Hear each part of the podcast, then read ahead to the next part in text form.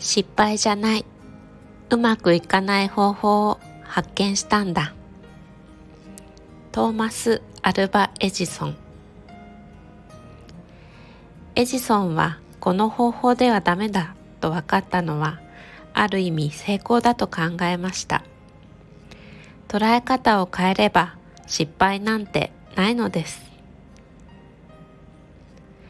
例えば授業中にみんなの前で間違った答えを言ってしまったとします。でも落ち込む必要はありません。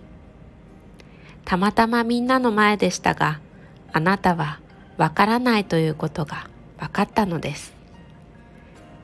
どんどん発言してどんどん間違えてそれで成長すればいいのです。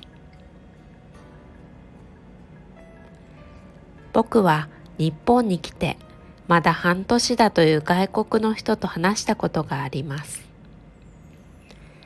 彼は日本語がとっても上手でした。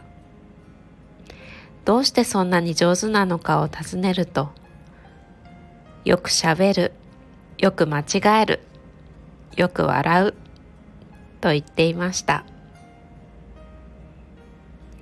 チャレンジしてみて初めてわかることもります。失敗を恐れずにまずはやってみましょう。